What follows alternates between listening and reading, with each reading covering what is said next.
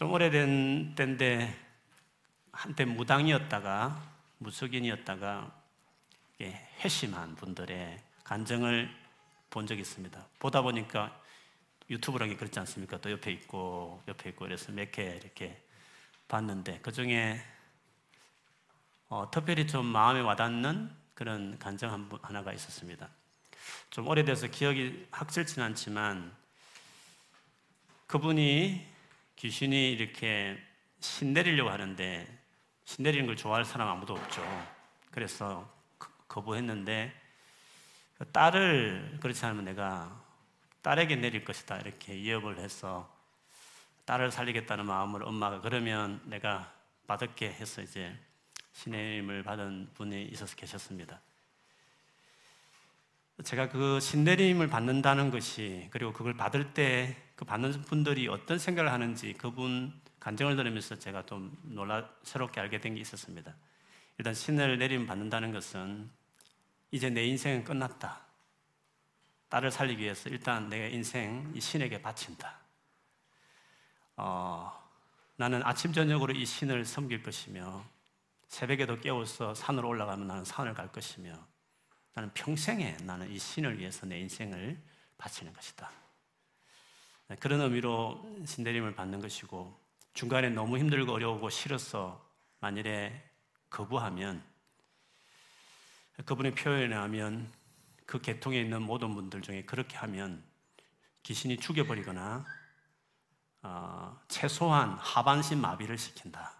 네, 그게 통내라 이렇게 알려져 있더라고요. 그래서 한번 들어가면 빠져나올 수 없는 깡패 집단에 들어가는 것처럼 그렇게 신내림 받는 분들이 어, 그렇게 그 마음으로 그 다짐으로 그렇게 한다라는 이야기를 참 들었습니다.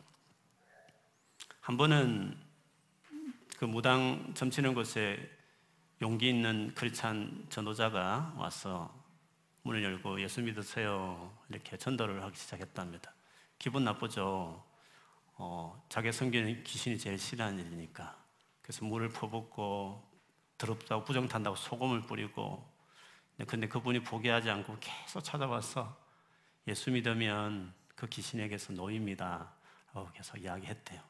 오래 이야기할 수 없지만 박대받으면서 짧게 전해줬던 그 말인데 그분이 하도 귀신에게 시달리고 어, 딸이 라면을 먹는데 귀신이 충동질해서 막 그릇을 엎으면서 어, 그 아내를 구박하고 이런 자기 자신을 보면서 진짜 살것못 되겠다고 괴로워하고 있는 그때 그 전도자가 했던 말 예수만 믿으면 이 귀신에게서 놓일 수 있다는 그 말을 기억이 났어. 차라리 내가 죽더라도 그럼 한번 예수 믿어서 한번 벗어나 보자. 이런 마음으로 다시 그분이 찾아왔을 때 들어오라 해가지고 복음을 듣고 여기서 예수님을 영접했다고 그럽니다. 근데 저를 따라서 예수님을 믿으세요 하고 영접 기도를 했는데 그래서 이제 영접 기도 끝나고 난 이후에 그분이 진짜 예수님 오신 거냐고 예수님 내가 모신 거냐고 그러니까 아 맞다고 이상하다. 자기는 신대림 받을 때 희한한 체험도 많이 했고 작두에서 펄쩍펄쩍 날카로운 작두에서 펄쩍펄쩍 뛰었는데 아니 이 귀신을보다 더 강하신 예수라는 신을 모시는데 이 아무렇지도 않고 이렇게 밋밋하고 뭐 아무 일어난 것도 않고 이런 거냐고 아 그래도 예수님 오신 거나고 그래서 그 이후에 진짜 아무런 일도 일어나지 않고 귀신이 자기를 전혀 손대지 못하고 오히려 지금은 어느 모교의 건사님이 되었다. 뭐 그런 식의 간증이셨습니다. 제가 그 간증을 들으면서 특별히 감동을 입었던 것은 귀신을 섬겨도 귀신을 모셔도 저런 각오로 모시는구나. 그 이야기를 들으면서 나는 예수를 어떤 마음으로 믿었나. 그거를 생각하게 되는 간증이셨습니다. 어제 우리 안우철 선교사님 어, 공항에 제가 이제 배웅해드리면서 차 안에서 이런저런 이야기를 나누면서 최근에 한국계를 둘러보면서 너무 가슴 아픈 일도 많이 보셨고 또 그러면서 목회자로서 우리가 어떤 마음으로 목회를 해야 되나 이런 이야기를 나누고 있었습니다. 그러면서 문득 목사라는 이 직이 어떤 직이니? 목사가 해야 될 제일 중요한 일이 뭔지 딱 정확하게 한마디로 말했어요. 목사라는 이 직이 어떤 직인지에 대해서 어, 떤 생각을 하시냐고 저에게 이제 묻기, 묻으시길래 제가 그 간증을 다시 상기하여서 말씀드리면서 목사가 된다는 것은 내 인생은 없다. 나는 예수를 위해서 내 인생을 던진다. 나 예수를 위해서 목숨 거는 사람이다. 이런 마음으로 그 직을 받는 것이고, 다른 지식은 세상에 많은 지식이 있지만, 다른 지식은 몰라도 적어도 예수 그리스도에 대해서는 어떤 사람을 만나든지 간에 예수님에 대해서 잘못된 생각과 오해를 하고 있으면 그걸 풀어주고 예수님을 변호하고 궁금해하고 있으면 그 예수에 대해서 자세히 설명하고 설득을 해서 예수를 믿게 해주는 예수를 위해서 자기 인생을 드리기로 작정한 사람이 목사다. 그것이 목사가 해야 될 제일 중요한 일이라고 생각한다. 이한 이야기를 나누었습니다. 그런데 여러분, 이 같은 삶이라는 게 꼭 목사만의 일은 아닙니다. 우리가 원래 어떻게 해서 구원을 받습니까? 누가 구원받고 천국 갈 수 있습니까? 예수를 그 예수 그리스도를 나의 주인으로 왕으로 영접한 사람이 모셔드린 사람이 구원을 받는 겁니다. 그렇게 보면 목사는 물론 이 일을 위해서 풀타임으로 들어선 사람이지만 우리는 다른 취업을 가지고 있어도 주님과의 관계, 예수님을 믿을 때 신앙생활 할 때 사실은 그 신내림 받는 그 무속인과 같은 그 정도의 예수를 비중 있게 여기고 섬기고 평생에 그 예수를 위해서 살겠다. 이 마음으로 그게 출발하는 게 그게 구원받는 믿음입니다. 그래야 구원을 받는 겁니다. 예수님을 그렇게 내가 영접하겠다. 그렇게 해야 그 구원이 시작되는 겁니다. 그전에는 구원 못 받는 겁니다. 그 구원 받는 게 아닙니다. 그냥 왔다 갔다 하는 겁니다. 예수를 믿는다는 것은 예수님을 그 정도로 내 인생의 주인으로 모시겠다. 생명 걸겠다. 이런 마음이 이제 예수 믿겠다는 거죠. 물론 예수님은 그 깡패집탕 같은 귀신 같지는 않죠. 또 우리 인생을 잘 되게 하시고 복되게 하시기 때문에. 그러나 우리가 예수님에 대해서 가져야 될 마음의 태도는 그것이 옳다 하는 것입니다. 만일에 예수를 믿지 않는 분들이 우리가 살아가는 삶을 보고 우리가 하는 말을 보면서 우리가 인생의 목표를 뭐를 두고 살아가고 있는지를 가까이 지켜본 사람들이 우리를 향해서 별명을 지어준다고 한다면 당신의 삶과 당신의 말과 당신이 뭘 하든지 간에 목표를 말할 때마다 들어본 결과 당신은 이런 사람이다라고 만일에 별명을 지어준다고 한다면 어떤 별명을 지어주는 게 옳을 것 같습니까? 성경에 별명을 지어준 적이 있습니다. 예루살렘에서 극한 박해가 있었고 그 박해를 피해서 올라가서 올라가서 저 수리아 안디옥까지 예수 믿는 사람이 모였습니다. 거기서 또 복음을 전했죠. 그래서 안디옥 교회라고 교회가 생겼습니다. 근데 안디옥 교회 이 믿는 사람들을 보고 주변에 많은 안 믿는 분들이 그들을 별명을 붙이기를 어떻게 붙였죠? 여러분 아시죠? 어떻게 붙였습니까? 아시면서 너무 기본적인 것은 좀 기분 나쁘다는 말씀이죠. 그 정도 가지고 질문을 하시냐고 초보적인 질문을 하시냐 이렇게 하는데 그리스도인 이렇게 불렀습니다. 그리스도인. 여러분 안 믿는 분들이 그 당시에 초대교회 성도들 보면서 그리스도인 이렇게 별명을 왜 붙였을까? 도대체 그들이 어떻게 살았기에 뭐 어떻게 했기에 그리스도인 이렇게 붙였을까 하는 거죠. 그리스도이라 말은 그리스도의 사람 이런 뜻 아닙니까? 그리스도께 저 사람의 특징을 딱 한마디로 별명을 붙일 때 그리스도의 사람이다 이런 뜻이잖아요. 좋은 말은 아니었죠. 우리로 하면 예수쟁이 이런 뜻이죠. 예수 예수 예수 자꾸 예수 믿으라고 예수 예수 이렇게 하니까 예수쟁이 이렇게 우리 옛날에 한국의 어른분들 예수 믿는 사람들 그렇게 욕하면서 그런 말 했잖아요. 그 표현과 비슷한 거죠. 그리스도인. 그러니까 초대교회 성도들이 말할 때마다 그리스도를 말하고 왜 공부해? 그리스도를 위해서. 왜 결혼하려고 그렇게 해? 그리스도를 위해서. 왜 자녀를 낳고 키우려는데? 그리스도를 위해서. 왜 그 직장을 가려고 하는데? 어, 그리스도를 위해서. 왜그 그 전공을 택했어? 어, 그리스도를 위해서. 그렇게 어렵고 힘든데 힘들지 않아? 그리스도 때문에 괜찮아. 말끔하다 그리스도로 나오고 살아가는 목적, 모든 방향성을 다 볼 때 이 사람은 그리스도에게 미쳤구나. 그리스도인 그렇게 이름을 붙인 거였습니다. 오늘 본문만 봐도 22절, 23절에 보면 유대 사람은 기적을 요구하고 그리스 사람들은 지혜를 찾지만 우리는 십자가에 달리신 그리스도를 전합니다. 그랬습니다. 그리스도를 그렇게 열심히 전했다는 것입니다. 우리를 바라보면서 여변 주변 안 믿는 분들이 당신은 완전히 예수님께 미쳤구나. 당신은 완전히 그리스도께 속하죠. 그래서 Christian이란 말이 Christ가 아니고 Christianity 우리 기독교가 Christ가 들어가지 않습니까? 그리스도가 특징이 된 사람이라 그리스도를 위해 있는 단체라 이런 뜻이죠. 그렇게 불려질 만한 그리스도의 사람이 되기를 주의 이름을 축원합니다. 그런데 여러분 그 십자가에 달리신 그리스도를 전한다는 게 그게 쉽지 않습니다. 지금도 복음을 전하고 예수님에 대해 이야기하면 많은 분들이 태클을 걸잖아요. 여러 가지 그, 그런 말이 안 된다고 이야기하시잖아요. 전도 가보면 그런 질문을 많이 받죠.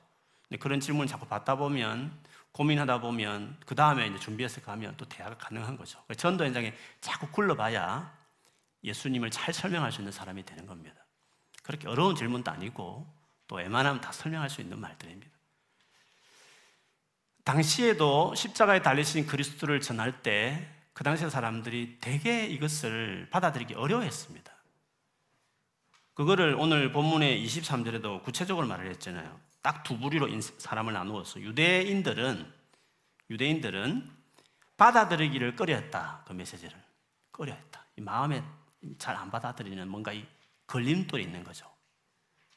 스탬블 하는 뭔가 탁 덜커덕 걸리는 이게 탁 진짜 불쾌한 그거는 그 하나님 모독하는 같이 보여지는 정도의 그런 게 있는 거죠.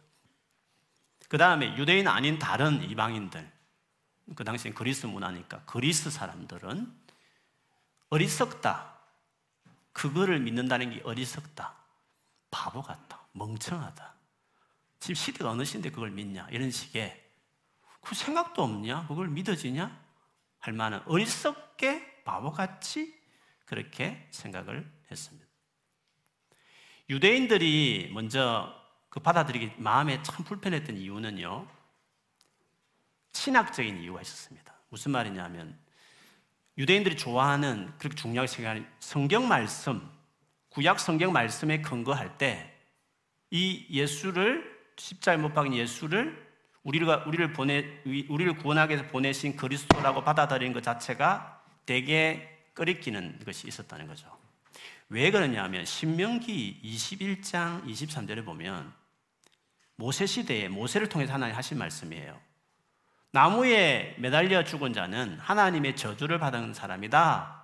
하나님이 그렇게 말씀하셨어요. 그 십자가라는 게 나무로 만들어져 있잖아요.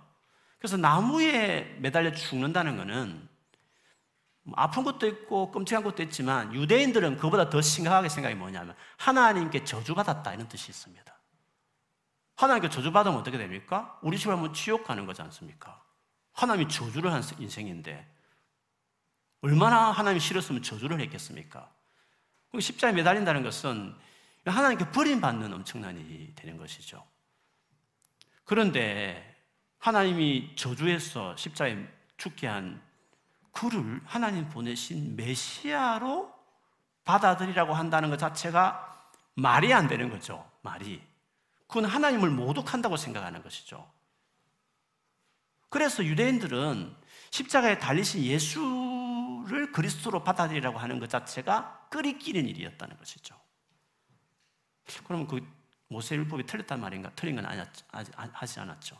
바울이 뭐 갈라디아에서 잘 설명했지만 저주받은 거 맞다. 그러나 그 저주가 예수님 개인이 뭔가 잘못해서 하는 게 저주받은 게 아니라 우리의 죄를 짊어지고 우리를 대신해서 우리가 받아야 할 저주를 받아 죽은 것이다.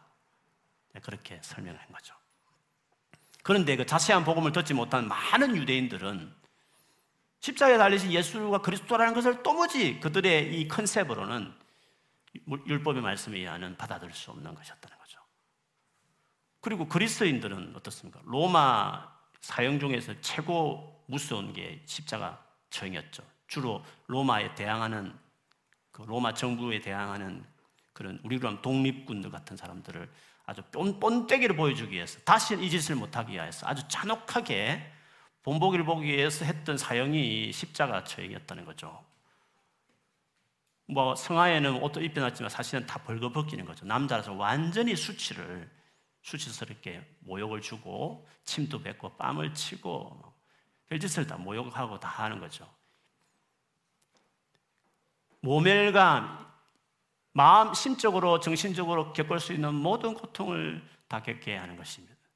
그리고 양손에 양발에 못을 박히고 장시간 매달려 있으면 온몸이 뼈들이 비틀어지고 육체적인 고통이라는 것도 금방 한번 목을 쳤어 그냥 잘라 잘라버려서 죽으면 더 좋은데 그것도 마음대로 죽을 수 없고 매달려가지고 이렇게 온몸이 뼈가 어긋나면서 그리고 속에 장기들이 파열되면서 그러면서 너무 충격적이고 너무 고통스러우니까 완전 정신 착락전 미쳐버리는 그렇게 하면 서서히 이제 죽여버리는 게 이게 죽게 하는 것이 사형, 처형 방법이 십자가 처형이었다는 거죠. 그래서 로마 나중에 시민들이 아무리 그래도 이건 너무 잔혹하다 해가지고 이 사형법을 폐지하자 해가지고 중간에 폐지할 정도로 정신적, 육체적, 또 유대인의 관점 보 영적으로도 완전히 버림받았던 고통스러운 것이 십자가 처형이었습니다. 그런데 그 끔찍한 죽음을 죽은 그것도 자기들이 정복한 식민지 유대 땅에 있는 한 젊은이를 신의 아들로 믿으라, 받아들이라 라고 하는 말들을 로마 시민자들이 또 그리스 문화권에 있는 그분들이 그거를 어떻게 생각했겠냐는 거죠. 그 메시지를. 오늘날 우리가 복음 전하면서 반발한 건 비교할 수 없는 반발인 겁니다. 네 바보 아니야? 정신 나갔네. 어리석기 그지없네. 이렇게 그 복음의 메시지 내용을 그렇게 다 생각하는 시대였다는 것입니다. 그런데도 불구하고 왜 초대교회 성도들은 오늘 이 복음, 이 고린도전서를 쓰는 바울 같은 사도는 십자가에 못 박힌 그리스도만을 전하기를 그렇게 타협하지 않고 오로지 그들이 싫어하는 줄 알면서 이렇게 말하면 빈정될 줄 알면서도 이렇게 말하면 그들이 싫어할 줄 알면서도 나를 아예 바보같이 취급할 수 있음에도 불구하고 왜 그들은 고집스럽게 그거를 아예 두드러지게 그걸 항상 강조하면서까지 십자가에 못 박히신 그리스도를 그들이 전했냐 하는 것입니다. 그 이유가 있습니다. 그것이 이제 24절에 나오는데요. 그러나 남들은 그렇지 모르지만 그러나 부르심을 받은 사람 하나님께서 이렇게 마음으로 이렇게 어떤 식으로든 사람을 통해서 환경을 통해서 예수 믿게 하기 위해서 이렇게 부르는 다 그래서 우리 불러서 예수 믿은 거 아니겠어요? 부름 받은 즉 예수를 믿도록 하기 위해서 이렇게 어떻게 부름 받은 사람들은 유대 사람에게나 그리스 사람에게나 이 그리스도는 하나님의 능력이요 하나님의 지혜입니다. 예수 믿은 사람들은 이 예수를 믿었을 때 하나님의 능력이 뭔지, 하나님의 지혜가 뭔지를 그가 알게 된다는 것이죠. 최근에 제가 야고보서 말씀을 나누면서 지혜가 뭔지를 여러분은 나눈 적이 있을 것입니다. 여러분 기억하시죠? 지혜는 것은 단순한 어떤 생각으로 옳은 거, 바른 거 생각을 말하는 게그 정도가 아니라 지혜는 그걸 넘어선다 그랬습니다. 그 바른 생각을 옳다고 생각하는 것을 그대로 지켜 행할 수 있는 그대로 살아내는 능력이다. 삶으로 그 옳은 것을 실천해낼 만한 그 정도 나아가는 것이 하나님 주신 지혜다. 이런 말씀을 나눴습니다. 그러니까 능력과 지혜는 같이 가는 겁니다. 세트처럼. 그런데 그리스도는 하나님의 능력이고 하나님의 지혜가 완전히 부어진 그런 분이시라는 사실인 것입니다. 그렇기 때문에 우리가 십자에 못 박히신 예수 그리스도는 하나님의 능력과 지혜란 말인데 단순히 죽어서 우리가 천국 간다. 그 정도를 말한 것이 아닙니다. 예수를 지금 모셨기 때문에, 지금 내 마음에 받아들였기 때문에, 현재 지금 하나님의 능력과 지혜가 내 삶에 시작된 것입니다. 완성은 예수님 재림할 때 완성됐지만. 그래서 지켜 살게 하는, 인생을 완전히 바꾸어낼 만한 그런 의미의 하나님의 지혜, 하나님의 능력이 예수 그리스도를 십자가에 못 박혀진 예수 그리스도를 믿으면 그 삶을 우리가 누린다, 경험한다. 그게 초대교회 성도들의 확신이었고 실제로 그런 놀라운 감격이 있었기 때문에 남들이 뭐라고 하든지 간에 바보라고 말하든지 너무 싫어서 핍박하든지 간에 그거를 예수 그리스도를 그렇게 담대히 전하는 삶을 초대교회 성도들이 살았던 것이었습니다. 우리가 매일 살아가면서 그런 거 있지 않습니까? 이번 한 주간도 아, 이렇게 살면 안 되는 나는 왜 계속 이렇게 살까? 아, 이렇게 절제해야 되는데 절제도 안 되는 것 같고 뭐 이런 후회하는 일도 살다 보면 많이 있을 것입니다.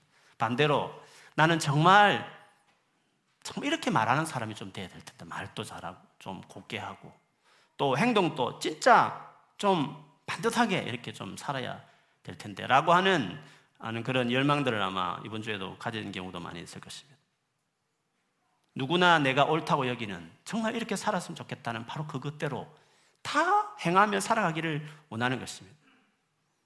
만일에 그대로 살아갈 수 있는 사람이 된다면 그런 삶을 사는 것이 가능하다면 이거 얼마나 놀라운 일입니까? 그게 얼마나 놀라웠고 기쁜 소식입니까? 만일에 그것을 내가 알고 그걸 경험했다면 정말 세상을 향해서 외치지 않겠냐 하는 것입니다. 이 소식을. 그런데 그런 기쁜 소식이 있다는 것입니다. 그것은 바로 십자에 못 박혀 돌아가신 하나님 아들 예수 그리스도를 믿고 받아들이고 따르고 섬기면 그런 일이 내 삶과 내 인격에 나타난다. 그것이 성경이 이야기하는 것입니다. 하나님의 지혜가, 하나님의 능력이 십자에 못 박혀 돌아가신 예수 그리스도를 믿을 때 내게 같이 주어진다. 그렇기 때문에 이 십자에 못 박힌 예수 그리스도를 싫어하지만 전하지 않을 수 없다. 오직 이것만 전하기로 내가 작정한다고 바울은 말할 만큼 그 놀라운 하나님 능력과 지혜가 거기 있음을 어, 알았던 것이었습니다. 이렇게 말씀을 드려도 어떤 분들은 아닌 것 같은데요. 제가 교회를 다닌 지가 얼마나 오래됐는데 나는 그렇다고라는 확신이 경험상 잘 들지도 않고 그런 정말 그렇다고 경험한 본 적이 없는 것 같아요. 이렇게 생각하시는 분도 있을 것입니다. 그러나 여러분 안 그렇습니다. 여러분이 정말 예수를 모셨던 모셨다면 그 예수 그리스도는 어마어마한 포텐셜이 있어서 여러분의 삶을 진짜 완전히 바꿀 이전 것은 지나갔다. 그리스도 안에서 완전히 새로운 피조물이 되었다. 누구든지입니다. 누구든지. 누구든지 예수 그리스도 안에 있으면 새로운 피조물이다. 이전 것은 다시 나가고 새 것이 되었다고 소리쳐 외칠 만한 놀라운 변화를 주는 하나님의 지혜가 능력이 예수 그리스도와 함께 믿을 때 주어지는 것입니다. 서도에 말씀드린 것처럼 그 무속인이 처음에 예수를 영접한다 할 때, 영접 기도 했을 때 아무런 일이 뭐 신비로운 일도 없고 진짜 예수님 들어왔는지 뭐안 들어왔는지도 모르고 그랬다고 이상하게 생각했다고 그러지 않습니까? 그러나 그 이후에 다른 무속인들처럼 그 귀신이 자기를 치거나 죽이려 들거나 하반신 마비시키거나 그런 것도 하지 않고 아무 일 없이 오히려 그 교회 근사님이 돼서 신앙생활 잘하는 분이 된 거. 그것만 봐도 그거는 하나님의 권능이 거기에 있었으니까 아무런 일이 아니라는 것 같지만 그렇게 생각할 수 있지만 그러나 지나고 보니까 자기가 알지 못하게 하나님의 능력이 자기 삶 안에 들어와 있고 하나님이 새로운 삶을 살게 하는 지혜가 이미 임했다는 것을 그가 그 경험했던 것이었습니다. 그렇습니다. 우리가 몰라서 그렇지 사실 우리가 여러분 예수를 믿기 때문에 더 많은 불행한 일을 당했을 수 있는데 더 많은 사고들이 있을 수 있는데 더 많은 고통스러운 일을 경험할 수 있었는데 불구하고 하나님의 능력이 같이 있었기 때문에 보호를 받아왔고 또 하나님의 그 옳은 길로 살 수 있게 하는 지혜가 주어졌기 때문에 그래도 여러 가지 망가질 일, 더 죄를 지을 일, 타락할 일들이 많았는데 불구하고 보호받고 지금까지 지켜온 것이었습니다.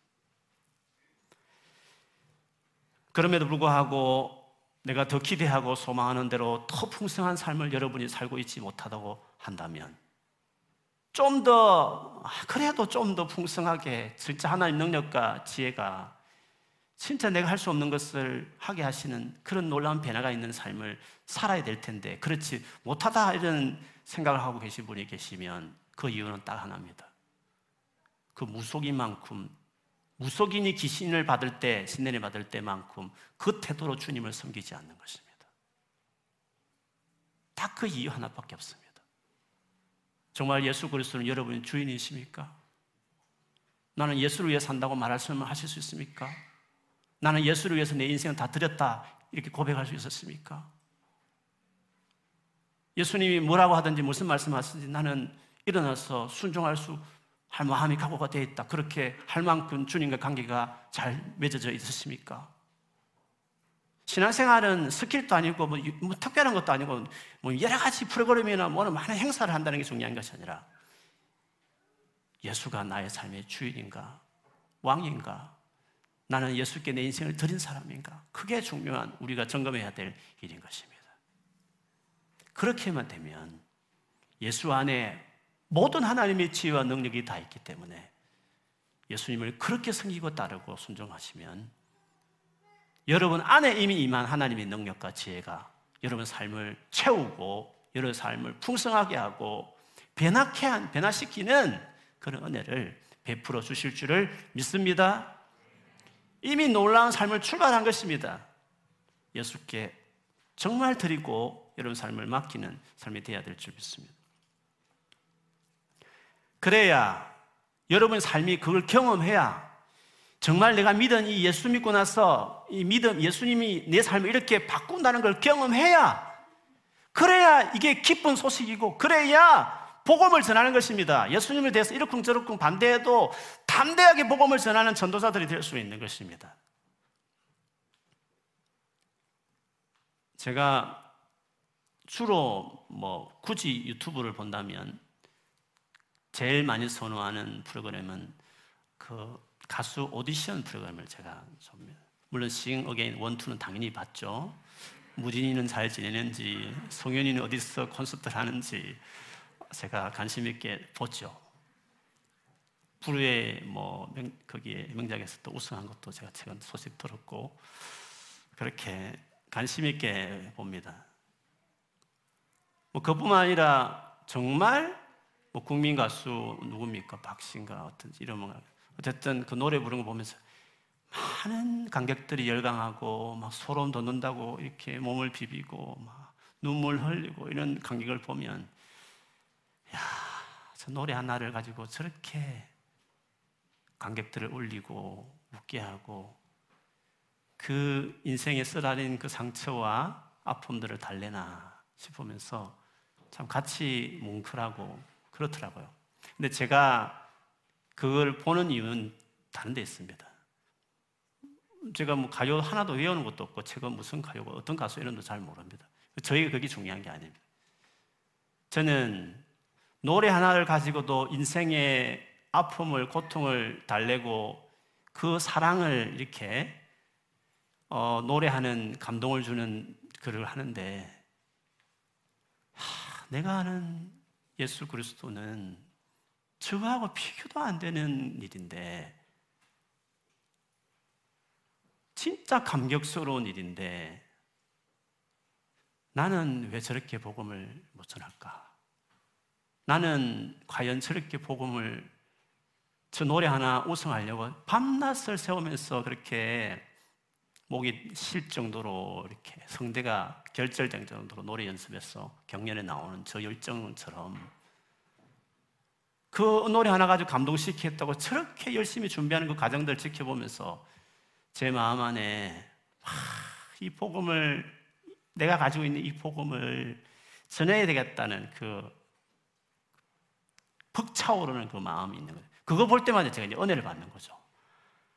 그래서 한 번 오디션에서 노래 부르잖아요. 제가 탁 덮고 무릎 꿇고 주님, 이 노래 하나도 이렇게 감동을 주는데 하나님 아들이 죽은 이 십자가 죽음이 우리 인생을 완전히 바꿔내는 것인데 이거하고 비교할 수 없는 것인데 주님, 제가 내 평생 이 복음을 좀 잘 전했으면 좋겠습니다.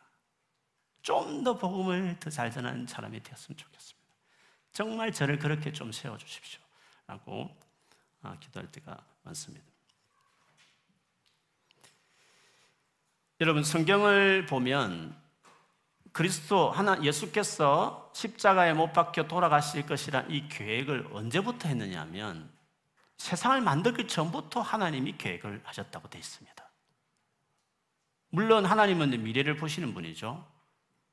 사람이 제 짓도로 조종하거나 운명 진건 아닙니다. 여러분 그렇게 오해하시면 안 됩니다. 하나님 근데 미래를 보셨을 뿐입니다. 사람을 만들었고 이들을 내 자녀 삼겠다 계획했는데 자녀 삼으려면 완전한 freedom, freedom을 줘야 되잖아요. 완전한 자유를 줘야 되잖아요. 근데 그 자유를 주는 인간을 만들었을 때 이들이 타락할 것을 하나님이 그냥 보시, 보여온 겁니다. 그럼 어떻게 하지?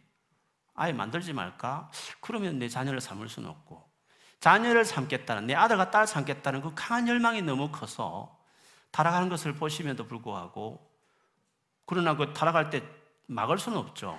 그러면 스스로 freedom을 주는 것을 포기하는 거니까 자식 삼는 게 안 되거든요. 자녀를 삼으려면 완전한 freedom을 보장해 줘야 되는 거잖아요. 그럼 어떡하지 싶어서 결정한 것이 비록 그들이 죄를 짓지만 그 죄에 대해서 내가 책임을 져야 되겠다.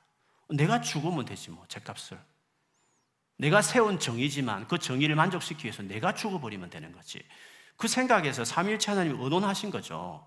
그래서 아들 예수가 죽기로 결정하셨고 아버지는 그 고통을 잊지만 그래서 그걸 위해서 지금 구약 이스라엘 백성을 준비하셨고 그 그냥 오면 안 믿으니까 어떤 메시아인지 예언하시고 그렇게 이스라엘 백성을 그 골치 아픈 이스라엘 백성을 끌어오신 거죠. 그리고 메시아 보낼 예언 도 이렇게 준비하시고 그래서 마침내 예수님 오신 거지 않습니까?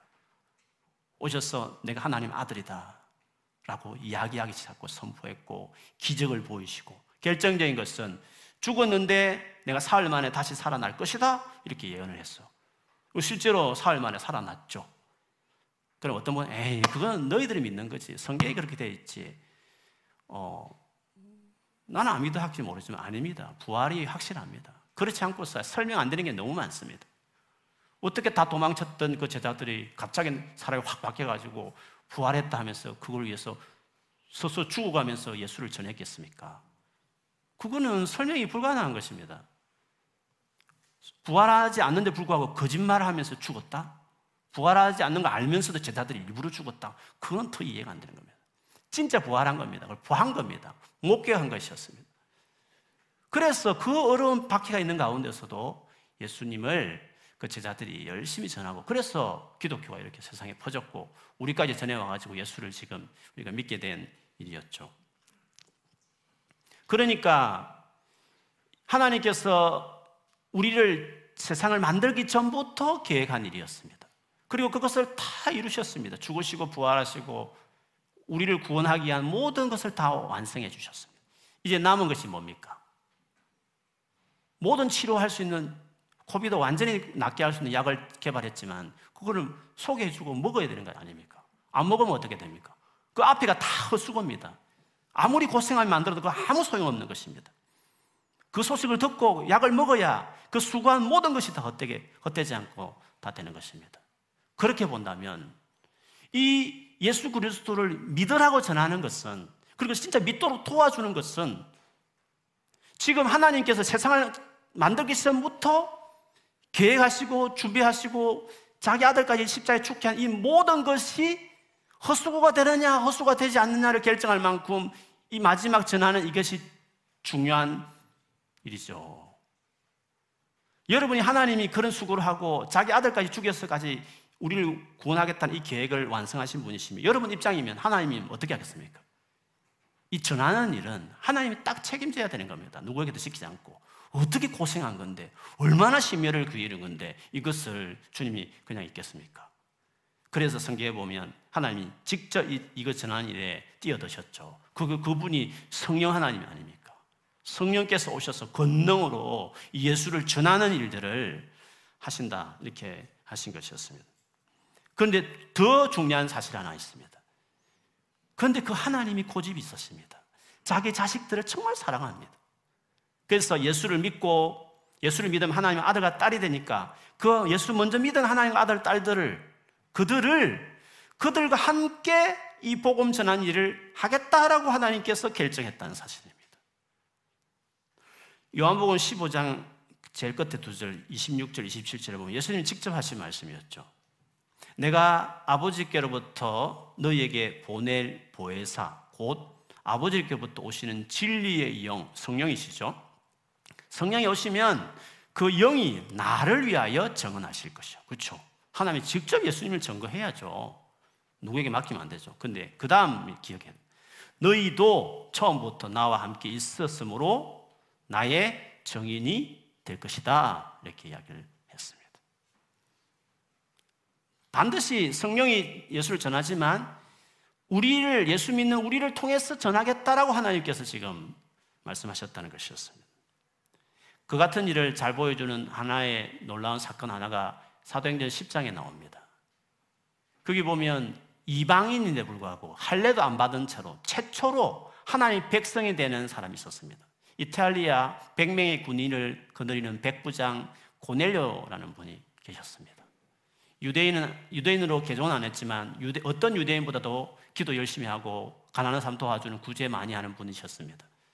근데 하나님께서 그 영혼을 보시고 최초의 이방인인데도 불구하고 할례도 안 받았는데도 불구하고 하나님의 백성이 되는 일에 이 고넬료를 하나님께서 부르신 거죠. 천사가 나타났습니다. 고넬료야 네가 얼마나 열심히 기도하고 네가 얼마나 열심히 주변 사람을 구제하는지 내가 다 보았다. 그래서 내가 너에게 특별히 중요한 소식을 전하기 위해서 저 어디 며칠 가면 그 넘어가 보면 그 강가에 시몬 베드로라는 사람이 있을 텐데 그 사람을 데리고 와서 그 사람의 말을 들으라 이렇게 이야기를 했어요. 그래서 종을 보냈죠. 그 사이에 또 베드로가 기도하고 있었는데 하나님께서 하늘에서 보자기 같은 게 내려왔는데 보자기를 열어보니까 거기 모세율법에 절대로 먹으면 안 돼. 이는 부정한 동물들이야. 라고 했던 동물들이 거기 다 있는 것이었어요. 근데 하나님께서 이상하시죠. 그걸 잡아먹어라. 이렇게 하시는 거예요. 당연히 베드로는 안 됩니다. 모세율법에 먹지 말라 했는데 어릴 때부터 안 먹었던 음식을 갑자기 먹으라 하십니까? 아니다. 깨끗해졌으니 먹어라. 이렇게 해서 옥신각신이 그렇게 했어요. 물론 그거는 이제 짐승은 이방인을 가르치는 것이었죠. 그 끝나자마자 고넬료가 보낸 사람이 도착했고 그래서 성령께서 아무 말 하지 말고 따라가라 이렇게 하셨어요. 그래서 유대인에 불구하고 처음으로 이방인 집에 그냥 쑥 들어가서 같이 밥 먹고 하는 일을 했는데 들어가자마자 당연히 베드로가 할 일이 뭐 있겠습니까? 자기가 경험한 그 예수 그리스도 십자목가에 계신 예수 그리스도를 그 고넬료 친구들 다 모아놨어요 고넬료가. 그래서 복음을 딱 전하는데 사도행전에서 가장 강력하게 하나님이 임하시는 거예요. 성령이 임하시는 거예요. 사도행전 2장보다도 더 훨씬 강하게 임하셨어요. 사도행전 2장 최초에 성령 내릴 때는 모여서 다락방에 열심히 기도를 하고 하면서 열흘 동안 기다린 거잖아요. 근데 거기는 그런 것도 없었어요 기도도 안 했어요. 그냥 말씀을 듣고 있는데 그냥 똑같은 성령의 놀란 역사가 똑같이 그 현상이 나타날 정도로 그게 임한 거죠. 그러니까 다 같이 갔던 베드로와 옆에 있었던 유대 그 예루살렘 중직자들도 다 본 거니 부정할 수 없는 거죠. 그래서 그 고넬료가 최초의 이방인으로서 예루살렘 교인이 된 그런 일들이 있었던 것이었습니다. 근데 여러분 이 사건을 곰곰이 보면 우리가 궁금한 게 있습니다. 아니 그렇게 중요한 예수를 믿는 일이면 천사가 처음 고넬료에게 나타났을 때 베드로 부르라 하지 말고 그냥 천사가 자근자근자근하게 천국에 다 있었으니까 어떻게 예수가 왔고 어떻게 예수를 믿었는지 복음을 전하면 되지 않겠습니까? 그 자리에. 뭘 그렇게 베드로를 청해라 하고 그렇게 보내라 했냐는 것이죠. 그리고 베드로도 그렇습니다. 뭔가 안 가겠다는 그런 거 떼쓰고 막 옥시각시하는 베드로를 굳이 설득시켜서 하나님께서 뭘 그렇게 베드로를 보내십니까? 당신이 직접 가서 복음을 전하면 되실 일을 여기서 보듯이 여러분 복음을 마지막 예수님을 전하는 몫은 천사에게도 주지 않고 하나님 당신도 직접 하지 않으시고 뭐 무슬림들이 꿈 보고 한상 보고 돌아온다지만 체험만 그런 겁니다. 실제로 돌아와도 교회에서 그 교회 성도들을 통해서 복음을 들었도록 하시는 것입니다. 그러니까 이 중요한 복음, 마지막 이 엄청난 구원을 다 끝내놓고 놓고 믿기만 하면 될이 놀라운 일들을 하나님은 천사에게도 시키지 않고 당신이 직접 하시지 않으시고 모든 판을 깔고 준비는 다 시키시지만 믿는 우리들이 우리들에 의해서 이것이 진행되도록 하나님께서 하신다. 이게 그래서 아까 찬송 불렀지만 천사도 허무할 일이다. 이걸 전도하는 것은 그렇게 이야기할 수 있습니다. 하나님이 이 복음 전하는 것이 얼마나 난처한 일이고 부끄러운 일이고 심지어 어려운 일인 걸 몰라서 그런 것이 아닙니다. 복음을 전하는 것은 예나 지금이나 어디를 가든지 사람들은 싫어하고 빈정대고 무시하는 태도를 보이는 것을 주님이 너무도 잘 아십니다.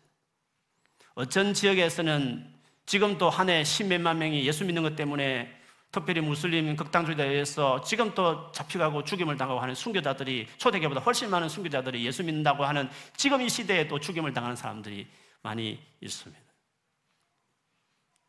하나님이 그 모든 것을 아시는데 불구하고 그런 사랑이 많으신 하나님께서 왜 그 일을 우리들아 하라고 하시는 걸까요?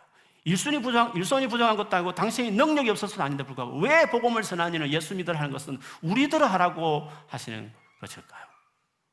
그것을 오늘 21절에 보면 이 세상 사람들은 어떤 지혜로도 하나님을 알지 못하면 세상에 수많은 종교가 있고 뭐 가르침들이 많고 경전들이 많지만 어디에도 하나님을 찾을 수 없다는 것입니다. 하나님 지혜는 그렇게 있는 것이 아닌 것입니다. 어떻게 하나님을 알게 되고 믿게 됩니까? 하나님께서는 어리석게 들리는 설교를 통하여 믿는 사람들을 구원하시기를 기뻐하신 것입니다. 하나님이 기뻐하신다는 것입니다. 그걸 너무 기뻐하셨기 때문에 그렇게 하신다는 것입니다.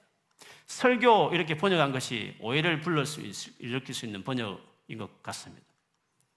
그렇지만 모든 설교가 예수 그리스도를 선포하는 데 목적이 있다. 그러면 맞습니다. 저는 그렇게 되었다고 믿습니다.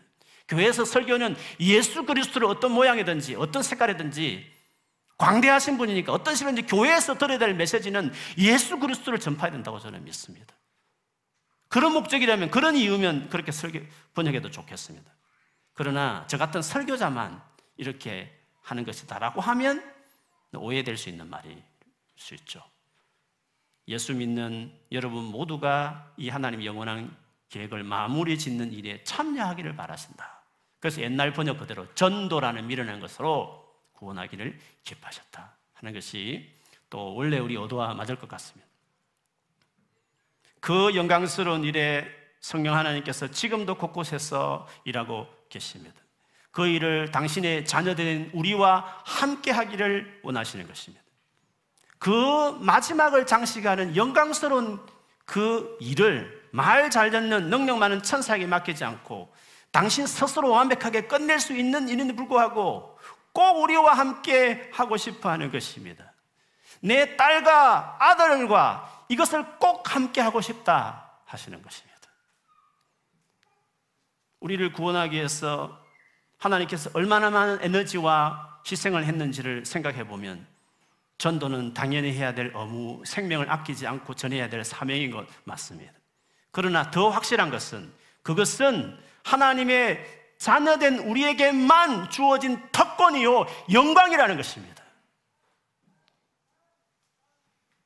천사들도 일이 얼마나 중요하고 영광스러운지를 잘 알기 때문에 꼭 하고 싶은 일이지만 그것을 위해서 준비하는 일을 할 수 있지만 그 복음을 직접 전하는 일은 우리의 입술에 맡기신 것입니다. 그렇게 전도 현장에 안 가는 그리스도인들이 많은 것을 아심에도 불구하고 그래서 재림이 지체되는 한이 있더라도 회개하여 돌아오기를 기다리시면서까지 소수의 그리스도인만 전도한다 할지라도 절대로 이 전도하는 일은 내 아들과 딸의 몫에 넘기겠다는 것입니다.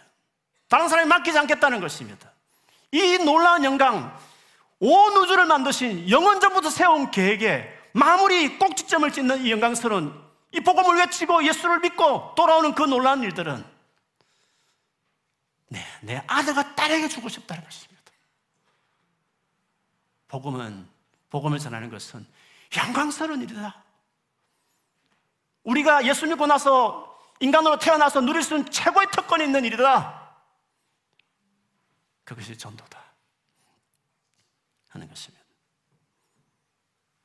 하나님 당신도 양보하실 정도로 부모가 때로는 자녀들에게 좋은 거 양보하듯이 부모가 다 할 수 있지만 네가 해봐라 그 하면서 기쁨을 누리고 그 영광을 하나님의 모든 능력과 지혜가 다 부어지는 그 일을 네가 해봐라 이렇게 부모 같은 심정으로 주님께서 우리에게 그 일을 맡기신 것입니다. 먼 훗날 우리 주님 앞에 설 것입니다. 여러분 인생은 늘 말하자면 짧습니다. 전 마음은 지금도 20대입니다. 근데 벌써 55세가 됐습니다. 금방 은퇴합니다. 이렇게 저렇게 하다 보면 죽겠죠, 뭐. 그렇지 않겠습니까? 30대 금방 갑니다. 눈 깜짝하실 갑니다. 열심히 돈 벌고, 열심히 공부하고, 열심히 살지만, 여러분 전도한 그 현장에 복음을 전하는 사람, 열심히 공부하고 일하면서 거기 만나는 수많은 사람들에게, 그리고 그 전공 분야가 복음을 드러낼 수 있는 도구들이 될 수 있도록 예수 그리스도를 열심히 전하다가 우리가 주님 앞에 서야 되는 것입니다. 주님 앞에 서시면 우리가 받은 구원이 얼마나 어마어마한 일이었는가를 하나님이 얼마나 어마어마한 일을 했는지를 그때 알게 될 것입니다. 예수를 믿는다는 것이 얼마나 놀라운 일이었는지 하나님의 아들과 딸이 된다는 것이 얼마나 인생으로 태어나서 축복 중에 축복이라는 것을 그때 알게 될 것입니다. 그리고 그 예수를 믿도록 기도하고 물질로 후원하고 직접 현장에서 복음을 전하는 삶을 살았던 이 일이 하나님을 갔을 때 내가 인생 살면서 제일 잘한 일이었다. 이렇게 소중한 일이었으면 더 열심히 할 걸 할 만큼 진짜 겨우 나가고 토요전도도 겨우 나갔지만 하나님이 그것을 마치 열심히 한 것처럼 여기시고 그 나라에 칭찬하시고 우리가 마치 다 했어 이루어진 것처럼 그 모든 일들이 다 이루어진 것처럼 우리에게 상급을 갚아주실 일들이 하나님을 가보시면 주님께서 그렇게 하실 것입니다.